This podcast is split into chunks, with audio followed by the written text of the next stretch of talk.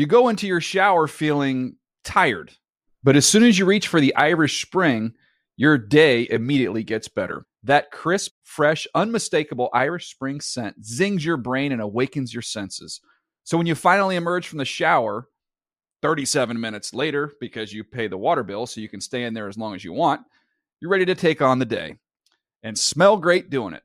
Irish Spring Body Wash and Bar Soap. Fresh, green, Irish. Shop now at a store near you. And now, Move the Sticks with Daniel Jeremiah and Bucky Brooks. What's up, everybody? Welcome to Move the Sticks. DJ Bucky back with you. Buck, how you doing, man? Man, I am good. I am refreshed, and I am looking towards the countdown clock because training camp is just around the corner. Yeah, when when does uh when's first high school practice? By the way, we're not that far away. July twenty fourth. Like Ooh. it's the same.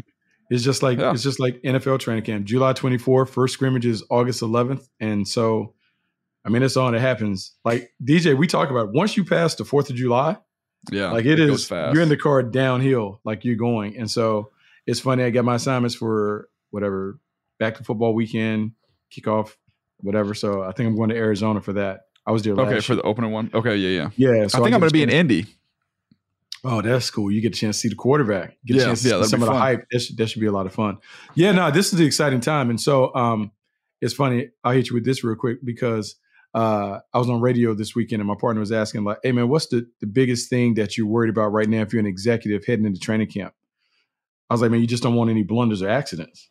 Mm-hmm. Like, you want guys to come in shape, but you don't want them to do anything crazy. DJ, I'm not going to lie. It makes me cringe a little bit when I see some of the workout videos of guys like getting ready because they're not protected at this time. And yeah. you can't put them in bubble wrap, but it's like, man, like just just want everybody to get a training camp.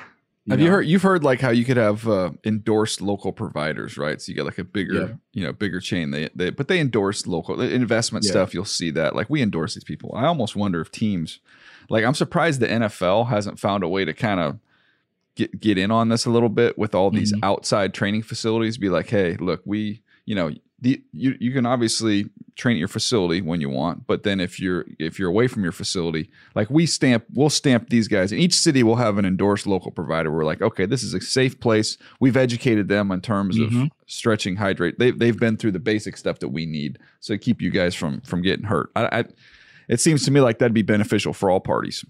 It would be beneficial. And I man, I wish I had brought this up before when we were planning the podcast. I don't know if you saw the article in Sports Illustrated on Pat Mahomes and what he did last offseason. Mm-mm, I didn't see it.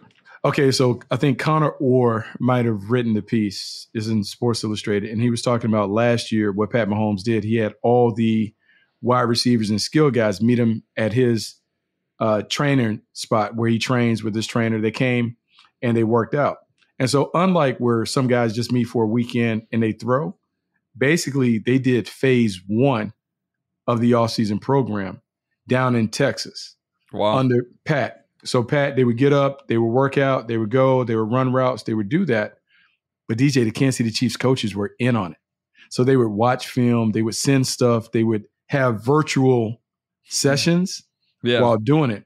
And so, in the article, it raised is this the wave of the future when it comes to the off season where a you don't have to be here you go with your people they come mm-hmm. together and do it and then you're basically able to get the off season going without it being in a facility so that way you still get the camaraderie you still get all the other stuff to get into work but you're not restricted by the hours that you would be if you're in the building because mm-hmm. when you're away remember like there's no clock so they were able to i won't say circumvent the rules.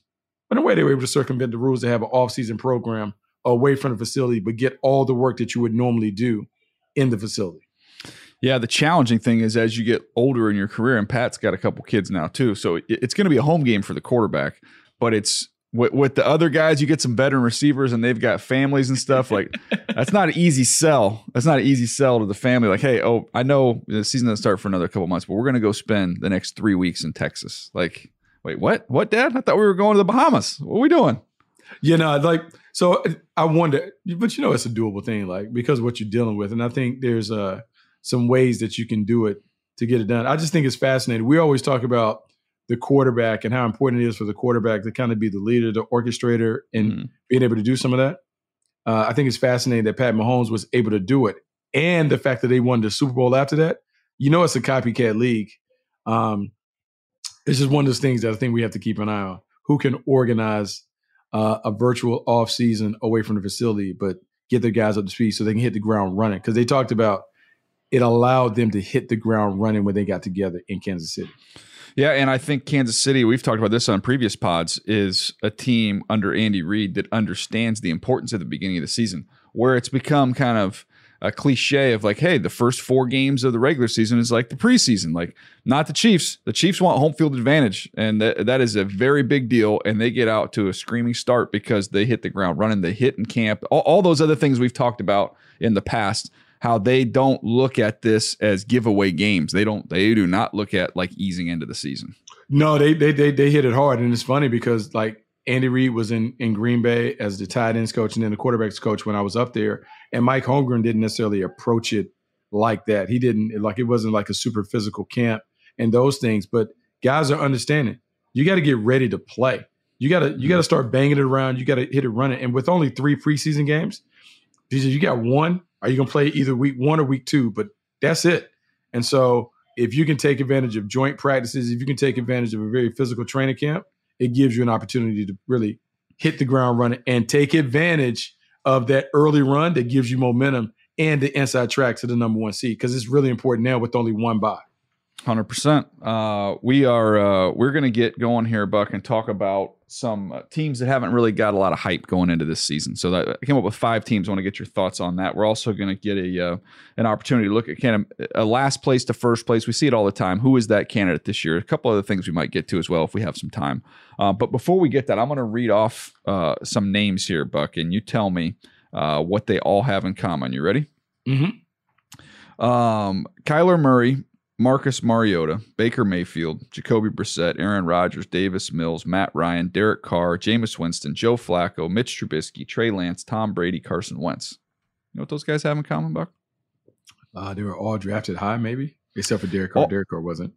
All those guys, opening day starting quarterbacks last year for their team. This year, none of them are with that are going to be starting most likely won't be starting for that same team again this year. So we could have 14 new starting quarterbacks this year for teams. That is insane to me. That uh, that's courtesy of our buddy Jack Andrade from NFL Research, by the way. That that came through an email, and I was like, wait, let me double check this. Like, is that right? And then you know, there's a couple in there where it's TBDs. You know, Davis Mills. We'll see what happens mm-hmm. there with him. But uh, for the most part, you're looking at this list going, holy cow, that is an unbelievable amount of change. It's almost half the league. That is half the league. And you know what, DJ, we've talked about this and we've gradually talked about how the, the pro game is becoming more like the college game. And I think we'll continue to see that kind of turnover at quarterback because as the price tag goes up to where quarterbacks are making uh, 50 million annually, you now have to make hard decisions on who your starting quarterback is going to be. And so it's almost as if teams are going to have to make a decision are we player driven or are we system driven? Meaning, do we have a system where we can plug and play quarterbacks in that and get them ready to play? Or do we have a star quarterback like Patrick Mahomes and we just do what he's able to do? But when you have that much turnover at what we will all recognize as the most important position, man, you better be a flexible and adaptable coach to be able to get a team to play and play well with a new part at that that wheel hub. Mm-hmm. And if you look at the way this breaks down, I mean, you've got some guys like Kyler Murray's coming off injury. We don't think he'll be ready at the start of the season. So that's why Colt McCoy uh, will end up getting the nod there. You think about Kenny Pickett, I mean, technically, yeah, he's a returning starter, but he didn't start the beginning of the season because you had Mitch Trubisky last year and Kenny Pickett took over, uh, and, and, off you go. Brock Purdy and and Trey Lance, like Trey was a starter to start the season last year. That's a little influx. We don't know with Purdy's health what that looks like there. Sam Darnold's now been thrown into the mix there, but to me, there's just so much uncertainty and so much new that I almost buck when I look at this say well, man, what has there ever been a better advantage for the teams that do have continuity when there's so much turmoil and shakeup everywhere else? That's the thing, DJ, and that's why continuity is so important. I mean, that's why you, you want to keep everything in place and have as little change because you want to be able to let your team grow together. And if you have the chemistry where, man, you you, you know how to play together, you notice that you're not learning a new system. Mm-hmm. I mean, all that thing is an advantage because you talk about 14 new quarterbacks, talk about the number of new head coaches, uh, the number of new play callers and coordinators, and a lot of transition. And in a league where, man, you talk about every game being important, in a league that is super competitive, yeah, it's a huge advantage for those who have the ability to keep their core together and to keep their coaching staff together as well. And, and I'm looking through this thing and I'm just thinking, I mean, just off top of my head. So that's those are 14 you look at the New England Patriots new offensive coordinator, the Chargers mm-hmm. new offensive coordinator, the Broncos new offensive coordinator. I mean, we could go through the rest of these teams. So really, when you look at the teams that have the same play caller and quarterback from the beginning of last year to this year, maybe maybe, maybe less than you know nine ten teams we're talking about here. Nine nine ten teams, and those teams are look a, a step ahead of it. One of the reasons why the Kansas City Chiefs have been so good for so long, they haven't had a lot of turnover at the most important spots. Yeah, they've had offensive coordinators kind of come and go, but Andy Reid yeah, is but the Andy's still the guy. Yeah. yeah. he makes it happen. And then you think about quarterbacks; they went from Alex Smith to Pat Mahomes. Pat Mahomes had an opportunity to have a redshirt year before he assumed the entire thing. So he had an opportunity to really learn the offense that didn't change. He steps in and it's continued to be the same. And I think what I love about what they have been able to do is their system is like structured, but adaptable and flexible. Mm-hmm. Pat Mahomes is a much different quarterback than Alex Smith. But because Andy Reid has been able to take his offense and motor around the strengths of the team while still kind of plugging pieces around it, uh, it, it just works. And when you have that continuity between play caller and quarterback, man, you just think about just the advantage that you have on everybody else because you don't have to go through those early steps of, hey, what what do I have on this? You mm-hmm. continue to build upon what you've established in previous seasons. Yeah, I mean, I'm thinking obviously Dallas, who loses Kellen Moore, you know, mm-hmm. he goes to the Chargers, so they're still that's going to be a little new, a little different there. Yeah. Philly, Shane Steichen's gone. Um, I mean, you can go through all these list of teams. That's why I look at teams, and we'll get we're going to actually have a little NFC North discussion here in a little bit.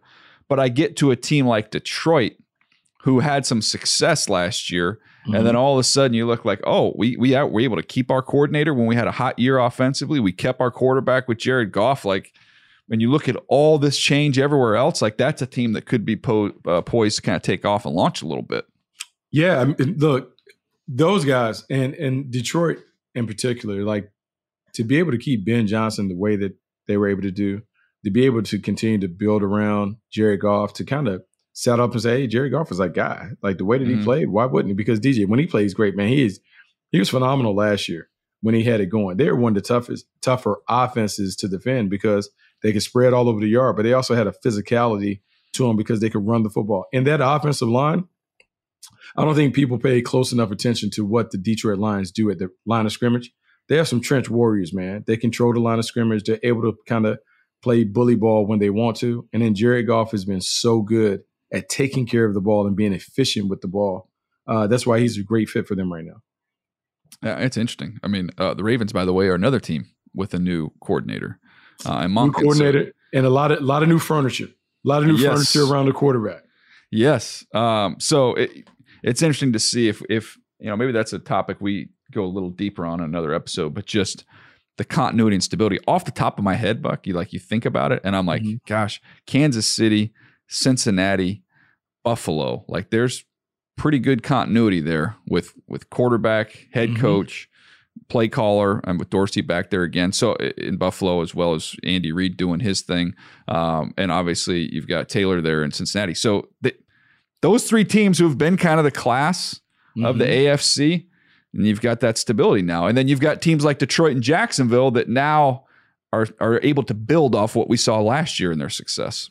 Yeah, because in, in Jacksonville, man, you talk about the advantage they have, they know for sure they have two new quarterbacks that they're going to face, young guys. Anthony mm-hmm. Richardson, CJ Stroud, Indianapolis and Houston, respectively. You have Tennessee Titans dealing with Ryan Tannehill, uh, but you have coordinator changing, all that other stuff. So if Jacksonville is able to just keep it together and you think that Trevor Lawrence makes a reasonable jump, I'm not even saying makes a, a, a quantum leap, just makes a reasonable jump.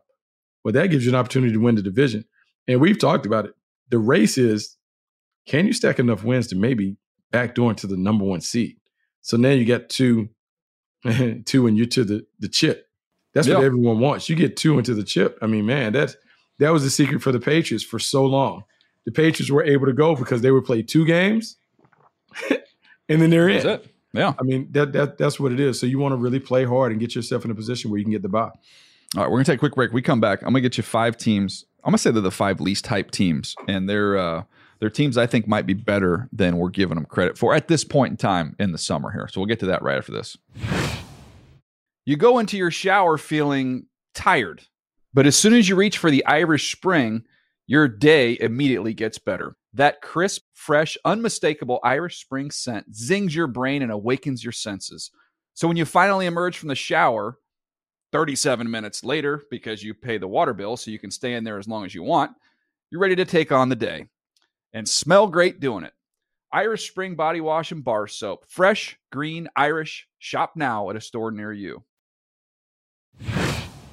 All right, Buck, I'm going to rattle these off. Um, and again, no particular order with these five teams, but just five teams that I feel like we haven't heard much buzz about. And how many times have we seen the offseason champ and all the hype and all the buzz and all the mm-hmm. excitement just kind of fizzle?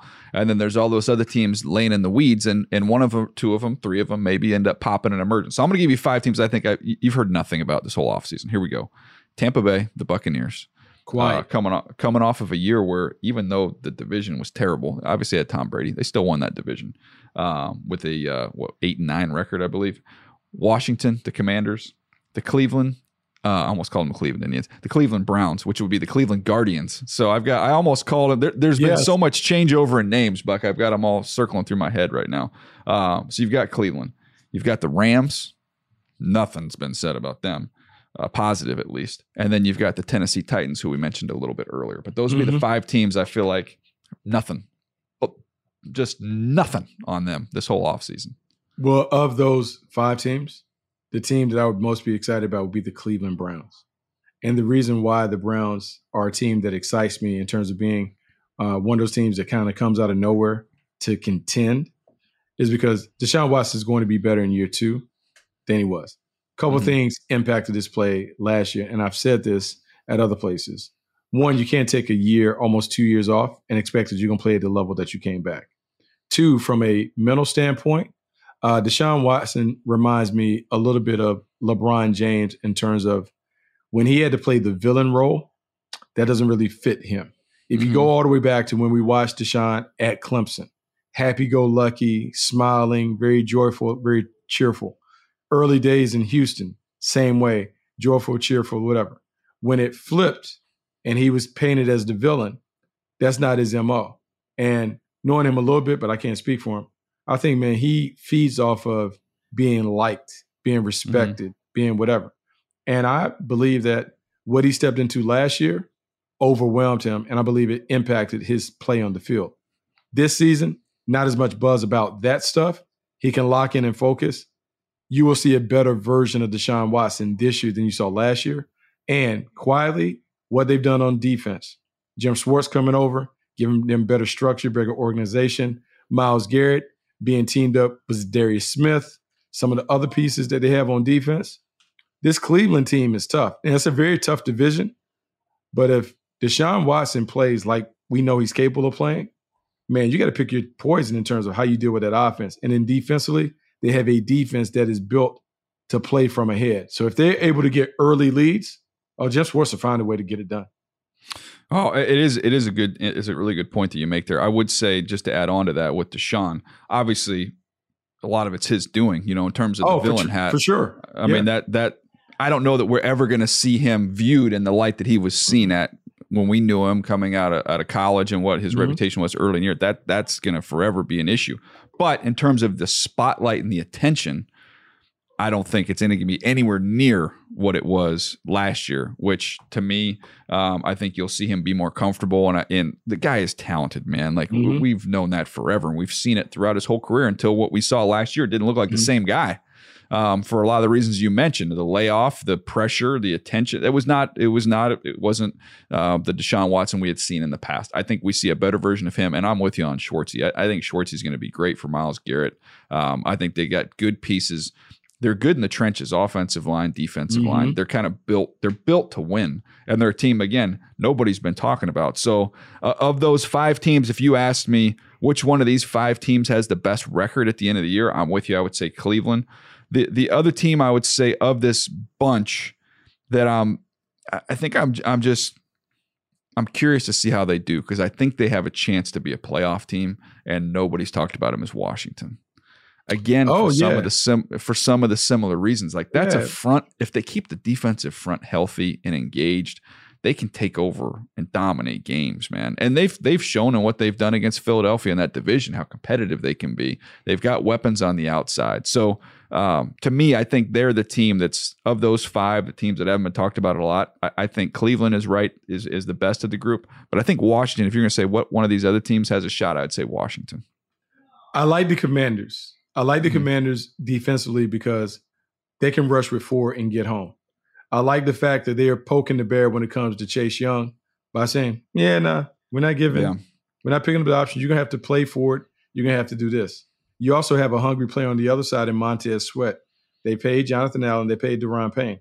Right there, DJ. We're talking about four first round picks. That front line should be able to dominate, and we've seen them dominate at times. A lot of it comes down to, I would say, Sam Howell being able to take care of the ball. I don't need Sam Howell to be a hero. I don't need Sam Howell to go out there and say, hey, I got to put it all on my shoulders and do it. I need Sam Howell to go out there and not mess it up. The other thing, and I still worry about this part for the commanders. I wish they could run the ball. I wish they had a marquee running back like Brian Robinson. He's fine. Antonio Gibson has been kind of up or down. I wish they had an established runner. To me, Dalvin Cook in that uniform changes how you have to play their defense, how you have to play their offense. And it opens up the field for McLaurin and those playmakers on the outside. That would be the team that, if I could gift them a, a marquee player, I would gift them Dalvin Cook in that situation because if he's there, it changes everything. Yeah, no, that's a fair point. Um, you think about that coaching staff that you know very well. If you go back in their track record, all the way back to your days connected mm-hmm. with them, they value the run game. So th- there is a, there is a belief in a value system there when it comes to running backs. That's what wouldn't shock me if that's ultimately where he ended up going. Yeah, now if they can run the football, and even with Brian Robinson played, he played fine last year. But I'm just saying, it just changes when you see a marquee player in the backfield from a defensive coordinator standpoint. Even if he's not what he once was, you still have to, hey man, we might have to drop somebody in the box. We got to be prepared. We may have to go some one on ones and do those things. But if the commanders are able to run the football and not have to put it on Sam Howell, yeah, they can win some of these grudge matches, some of these low scoring affairs, and find their way into the postseason. Yeah, and I, am excited to see Sam Howell. I'm excited to see what he looks like. I think he's going to be a little bit better than people anticipate. Um, so those are our five least type teams. Gave you a shot there. Uh, one of the other discussions I wanted to hit on, which is interesting for me, from my standpoint, because I'm going to mention another team here that we just talked about briefly last to first. I mean, the division has been, you know, the NFC South where it's mm-hmm. all clumped up. I don't think there was a team with a with a positive point differential in that division last year. Talked about the Bucks winning at eight and nine. Atlanta was in last place in that division. Mm-hmm. Of all the last to first potential uh, leaps, it seems to me that's the shortest distance to travel for the Atlanta Falcons to somehow manage to win that division. Yeah, it's, it's, it's all right there for them. It's funny though. Uh, you look at all the pieces that they have in place, you're kind of hanging your hat on Desmond Ridder being someone that yeah. can take the lead. And they played four games last year. He was okay. Can he be someone that raises his game up a notch? Because there's a difference between being a manager and a caretaker and being a playmaker. They will need him to be more of a playmaker based on their personnel, their personnel on the outside. You got to get the ball to Kyle Pitts. Uh, you got to get it to Drake London. Uh, Bijan comes over. Tyler, like there are a lot of weapons that need to touch the rock. Well, now it's on Desmond Ridder to be able to be the distributor, make good decisions, make the plays that are there to be made, because that is ultimately what decides contest. Can your quarterback make enough plays in the clutch to win? If he plays well, yeah, the Atlanta Falcons can absolutely make that move from worst to first. Yeah, I, am that, that to me seems to be the division uh, that that is up for grabs in terms of making that that leap. Uh, last thing, Buck, I want to hit you on here, and we're gonna have a little bit of a abbreviated episode today. But uh, NFC North, and this is not just to uh, placate Nabil here, uh, but I know you've done some work on this division and how you see it looking as we head into the fall. I've I've I have not seen what you wrote, so I've jotted down the order. Eh, this is so early, but the order I think this thing ends up finishing up. Uh, I'm curious to see how how far apart we are. What do you got? Okay, so in this, I, I feel like there's been this black cloud over Green Bay because they lose Aaron Rodgers, and everyone's like, "Oh my God, what are they going to do?" Mm-hmm. Yeah, Jordan Love is not Aaron Rodgers, but this is a really good Packers team. I mean, you look at their personnel, and I know people take them to task for not expending first round picks on offensive skill players, but they've expended a lot of first round picks on defensive players. You go back, I think in their they tried maybe eight first round picks on the defensive side of the ball, like DJ. So in my mind, when the Packers head into this season, Matt LaFleur has to acknowledge that this team is different than the previous teams that he coached. He can lean into playing more complementary football, more situational football, where maybe the defense leads the way. So a lot of pressure is on Joe Barry to make sure this defense plays well. But DJ, they run the football. They got young pieces in Christian Watson and those things. And Jordan Love just got to hit the layup. He makes the plays. I believe this team can win the division all over again. Because as much as I love what Detroit has done, I still have questions about their defense. Minnesota had a ton of turnover. Where's like Justin Jefferson and who else on offense? and then with Chicago, there's a lot of buzz and excitement about Justin Fields. But at the end of the day, he's going to have to throw it well enough to get people out of the box. And can he do that with the weapons that they have? Yes, DJ Moore is there, Clay, Chase Claypool, but can they do enough on offense? And really, I don't know if they've had enough on defense. So to me, it's Green Bay and Detroit, and then it's a gap, and then Minnesota and Chicago continues to bring up the rear. All right, it's interesting. I have a different order here, but I, I want to piggyback on what you were talking about with Green Bay and ask you this question: Is there a chance that Green Bay is this year's Seattle? where quarterback moves on. We assume we assume the team that got the Hall of Fame quarterback is going to explode yeah. and take off, and we assume it's going to be a nightmare scenario for the team that just lost the quarterback. Is there a chance that this Green Bay team has a bunch of young emerging players that we get excited about, like we did with Seattle last year? Well, yeah, you can say addition by subtraction, maybe because Aaron Rodgers is doing stuff in New York that he didn't do with Green Bay. He's really invested in the young guys in New York. You've seen him be around him. You've seen him take him to games. He's done all of the good stuff in New York. He didn't do that last year with Christian Watson and those guys. Well, now what happens is you have Jordan Love, who probably had to throw to those guys last offseason, had to work with them some on scout team and those things. There may be a better synergy and connection between Jordan Love and the young playmakers and pass catchers on the perimeter. That right there is going to bode well for Matt LaFleur. Really, the key to me is not even the quarterback. The key to the Packers' success is Matt LaFleur. How does Matt mm-hmm. LaFleur handle? Okay, I don't have a four-time MVP. Does he have the ability to flip his mind in terms of the way that he plays? Because great coaches, they can look, they can hit you with a few different styles. Does Matt LaFleur have the capacity to change his offensive approach based on what he has to complement what should be a defense that is much better than their offense this year? Um, no, it's going to be a lot of pressure on him. It's going to be different for him for sure, but I think in some ways it might be invigorating a little bit. Uh, getting should be. to work with Jordan Love, it should be. It, it should, be. be. It should be. Uh, if we're if we're all aligned, because you know this, DJ. If I'm yeah. your coach, you're the general manager. Uh, when we made the pick for Jordan Love, we should have been aligned anyway.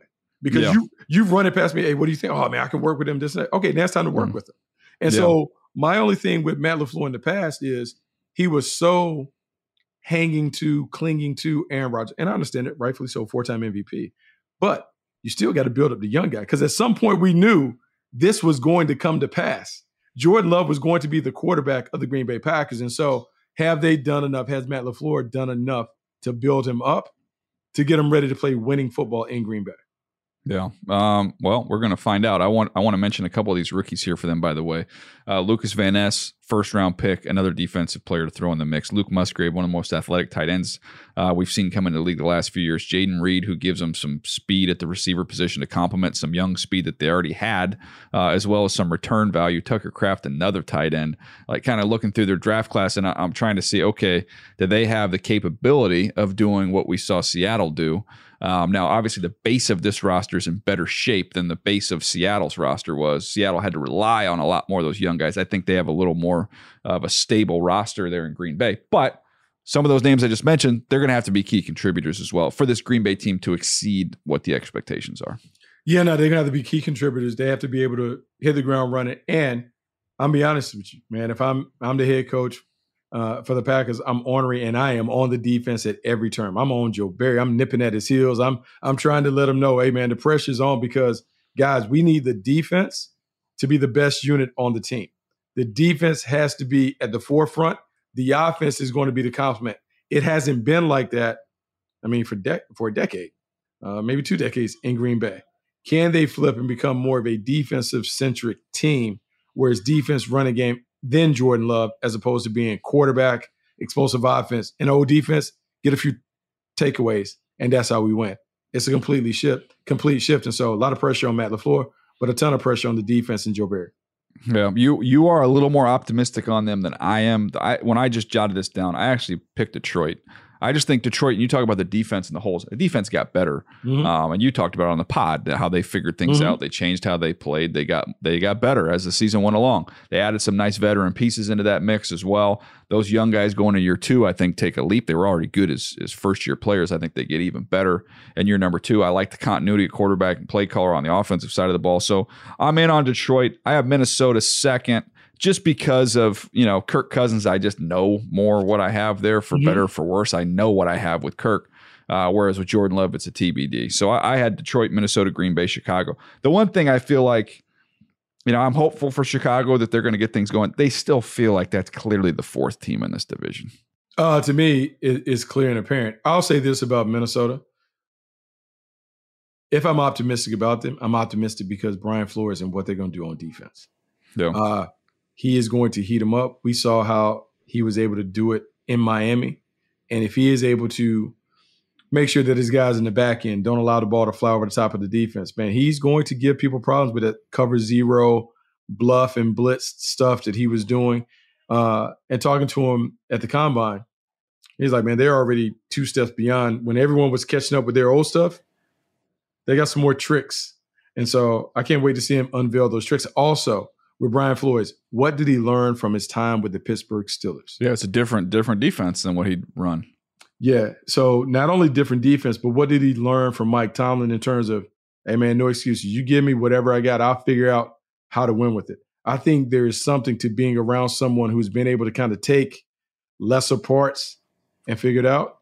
What can Brian Flores do with look, man, he's hamstrung in a few different areas. Can he make them better with tactics and scheme as opposed to just the, the talent that he has in front of him.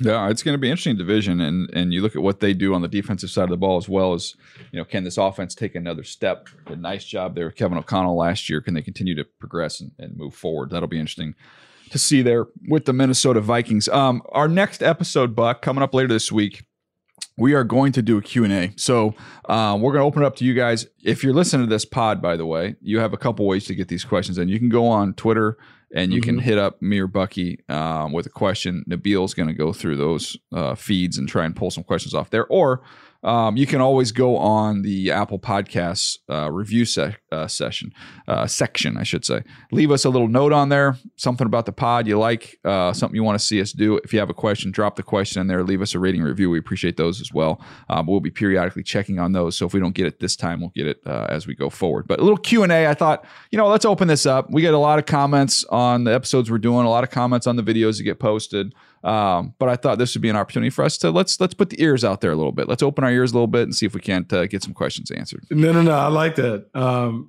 I do that. Do we need a hashtag? Do they need a hashtag? Should they hashtag MTS? I think a, hashtag Ask MTS is an easy one to do. Uh, so yeah. we can we can do that, and we'll tweet it out as well. Both of us will tweet it out. Hashtag Ask MTS, and we'll uh, we'll yeah, that works. So there. that way we can just see it, make sure it falls up in our feed. But yeah, give us good questions. Part of what we love doing is man, we love kind of like teaching ball and teaching from our perspective and our uh, experiences. And so if you mm-hmm. have an opportunity to ask a question, something that you always want to know, whatever, like, man, let's do it. Like, let's have a little open forum, have a little fun before the season starts. I, I want to add one more thing here before we get out of here, Buck, and I'll let you comment on as well. Uh, I, absolutely, I think it's something we should mention. Uh, a, a, good buddy of ours, Todd McShay, um, uh, ESPN yeah. has had, all, you know, they've been trimming payroll. It's just, mm-hmm. it's going on all over the place in the media world mm-hmm. right now, and and unfortunately, our buddy uh, Todd got caught up in that. But Todd is somebody we've known for a long time. We've had good relationship with Todd. Todd is, is somebody we like, somebody that we really respect. Um, yeah. I don't know. I don't know what the all the contract stuff and uh, that gets messy. Um, but I would love to have him on. I would love to bring him on uh, if we Mhm. can, whenever we can, to have him on here. But more than anything else, I just want to say, um, you know, it sucks, man. He's a he's a he's a great dude. He does a great job. We are in the draft field as you know, with our background, we've been in this for a long time, twenty plus years. Um, it's a tight knit community, and you don't want to see somebody who we know works really hard, does a really good job, lose their job. Now, D- DJ, let's be real about this. Um, he one of the pioneers at the front end when you think about like the media Yeah. scout business. Like he he is there. I mean, I know we were uh, on the NFL side when he was cutting his teeth and kind of doing his thing, but I go all the way back to when was it Gary Horton and the uh, Yeah, the war room, the war room. Yeah, war room. Like Todd Yep. was a part of that. And I also remember, like, I don't know if you this, but when I was working for a team, I remember looking at him and Pat Kirwan and all those Mhm. guys who had made the transition because they were at the forefront of the movement where you had scouts going into the media side. And so that kind of gave you light and an and an idea like, well, maybe I can go on that side and do something a little different. I can still kind of Mhm. do what I love, but do it uh, in a different way. And so, yeah, without Todd having the success that he had over at ESPN, Mel Kiper, and some of those other guys, yeah, we wouldn't have had the opportunity to do the stuff that we've done at NFL Network, NFL Media, the podcast that we have, um, and those things. So, yes, it sucks. You hate to see those things. And out, contrary to popular opinion, we're not competitors. We all like no, we're. I mean, buddies. Yeah, yeah, this this this is what we do. So yeah, like love to have him on, love to share because DJ, the one thing that happens when you get a bunch of scouts together, great conversations Hmm. commence. You know, what you learn, what have you seen, who have you seen, what do you like, what don't you like? Ah, you know, I missed this. That stuff elevates your ability to evaluate. So man, I'm all for it for sure. Yeah, and there's so many. We could go to a million stories on top. But anyways, he, the the one I'll just mention is one of my favorite things at the draft is always on day three. And if there's a random pick or something that you weren't expecting, usually the sets we can you can see the ESPN set from where we are. And every now and then, no, you can't be looking at the camera right here and and Todd be over there. And every now and then, just like this, it's like Who's this? uh, yeah, like like that. That's and you know neither one of us are on camera at the time, but those are that, those are fun. Those are fun moments. So, um, but yeah, man, anyways, yeah, and, and let's let's say this, man. It's it's really a, a very very difficult time, and so you know, Todd and a lot of other guys have been kind of caught up in that mix, even at our place, and so like you hate to see anybody who works hard, does a good job, kind of fall on the outside end, be it circumstances beyond their control. So for everybody caught up there, Todd included, man, yeah, you hope that they get to the other side and they're able to kind of move onward and upward, as we say. And so uh, for him and for all these other people that we know, colleagues and stuff that have been caught up in this, man, it's a very tough time in our industry right now. It really is. Um, things are changing. Uh, you know, the encouraging thing for anybody that's got caught up in this. You mentioned we've had a lot of friends at our network as well as other networks around. Um, the good news is it's not a one or two or three, you know, spot Mm-hmm.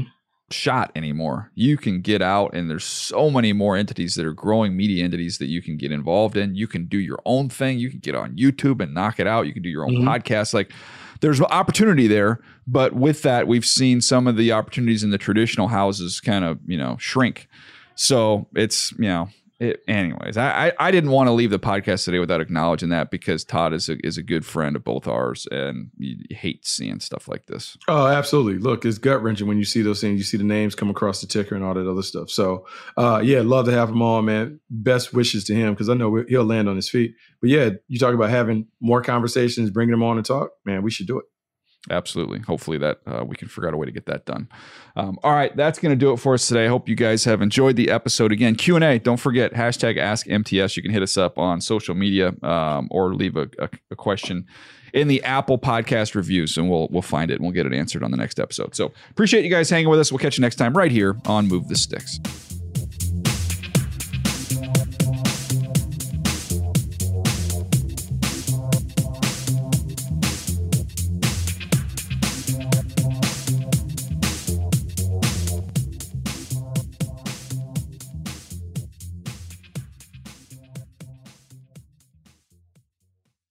You go into your shower feeling tired, but as soon as you reach for the Irish Spring, your day immediately gets better. That crisp, fresh, unmistakable Irish Spring scent zings your brain and awakens your senses.